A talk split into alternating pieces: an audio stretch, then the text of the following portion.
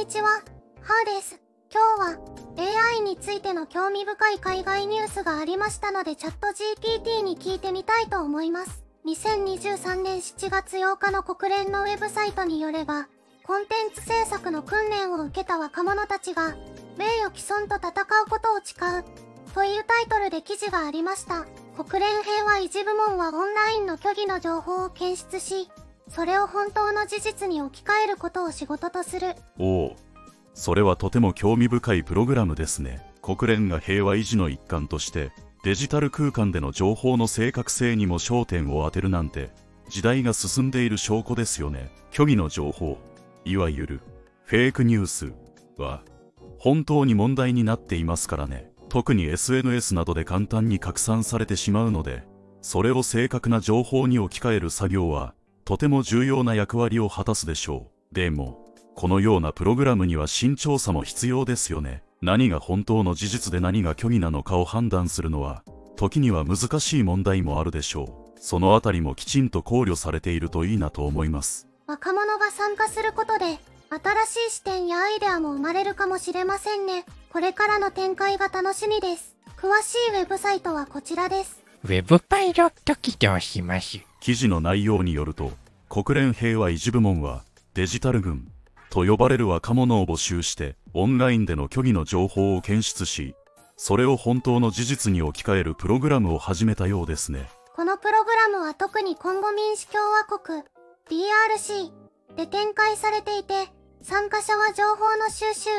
処理、そして検証の方法について教育を受けます。さらに、このプログラムは社会メディアネットワークに対する対策も含んでいるようです。誰が何を真実と判断するのかそのプロセスは透明性があるのでしょうか。このプログラムが成功した場合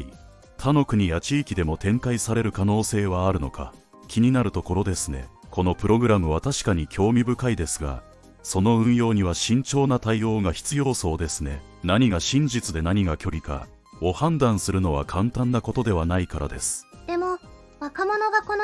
重要な問題に関与することは、新しい視点や解決策が生まれるきっかけにもなりそうですね。ウェブサイトには、どのような技術を使うか書いてありますか？申し訳ありません。その点については特に触れられていないようです。記事では参加者が情報の収集処理及び検証の方法について教育を受けるという内容が主で具体的な使用技術には言及されていませんでした。もし技術的な側面が気になるなら公式の発表や詳細な資料を探してみるといいかもしれませんね。キーワードは、記事には以下のようなキーワードが出ていました。国連平和維持部門。デジタル軍。キンシャサこれはプログラムの名前です。国連コンゴ民主共和国安定化ミッションの名前が載っています。ファクトチェック。社会メディア。虚偽の情報。本当の真実。これらのキーワードからプログラムの目的や対象地域活動内容などが垣間見えますね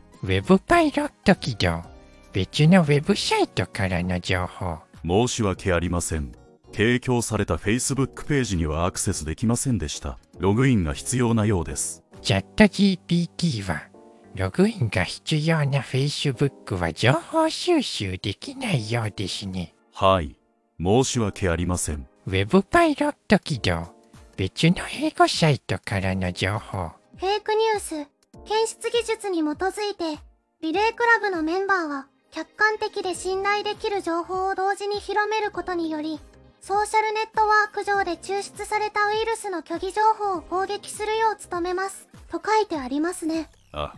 それはとても興味深い取り組みですねリレークラブのメンバーがフェイクニュースを検出する技術を使ってソーシャルネットワーク上で広まる虚偽の情報に対抗するというのは今の時代にとって非常に重要な活動です。特にウイルスに関する情報は人々の健康や安全に直接影響を与える可能性があるのでそのような情報が正確であることは非常に重要ですよね。このような活動は信頼性のある情報を広めるだけでなく人々がどのように情報を受け取るかそしてそれにどう反応するかにも影響を与えるでしょう。素晴らしい取り組みですね。これからどのように展開されるのか、楽しみですね。ただし、リレー部は、虚偽の情報のバイラル性に対抗し、より多くの聴衆に良い情報と真実の情報を広める必要性を理解した若いボランティア学生で構成される構造です。とも書いてあります。こんな大切なことを若者ボランティアにさせるとは、おっしゃる通りそれはとても大切な仕事ですよね若いボランティア学生がそのような責任ある役割を担うというのは一方でとても素晴らしいことだと思います。若者が社会問題に積極的に関与することで新しい視点やアイディアが生まれる可能性がありますから。でも確かにそのような重要な仕事をボランティアに頼るというのはちょっと考えさせられますね。専門的なスキルや知識が必要な場合もあるでしょうしそのような責任を持つことのプレッシャーもありますよね。このようなプログラムが成功するためには、しっかりとした教育やサポート体制が必要だと思います。それに、ボランティアがやりがいを感じ、続けられるような環境づくりも大切です。何はともあれ、このような取り組みが若者によって推進されるというのは、未来に対する希望を感じさせてくれますね。若者でなければできない大切な仕事かもしれませんね。おっしゃる通り、若者が持っている独自の視点やエネルギー、そしてソーシャルメディアに対する理解は、このようなプロジェクトにとって非常に価値のあるものかもしれません。特に、ソーシャルメディアは若い世代にとって日常的なコミュニケーションツールですから、その使い方や影響についての理解が深いでしょう。それに、若者は新しい情報や技術に対応するスピードが速いですから、急速に変わる情報環境にも柔軟に対応できると思います。もちろん、専門的な知識や経験も大切ですが、若者が持つ、このような特質は新しい形の問題解決につながる可能性がありますね。だからといって、プレッシャーがかかりすぎないように、しっかりとしたサポート体制が整っているといいなと思います。チャット GPT、いろいろな角度からご意見をいただき、ありがとうございました。オンラインの虚偽の情報については、これからも話題になることでしょう。セキュリティと同様、重要なテーマなので、アンテナを張っておくことが大切ですね。今日はありがとうございました。ありがとうございました。ではでは。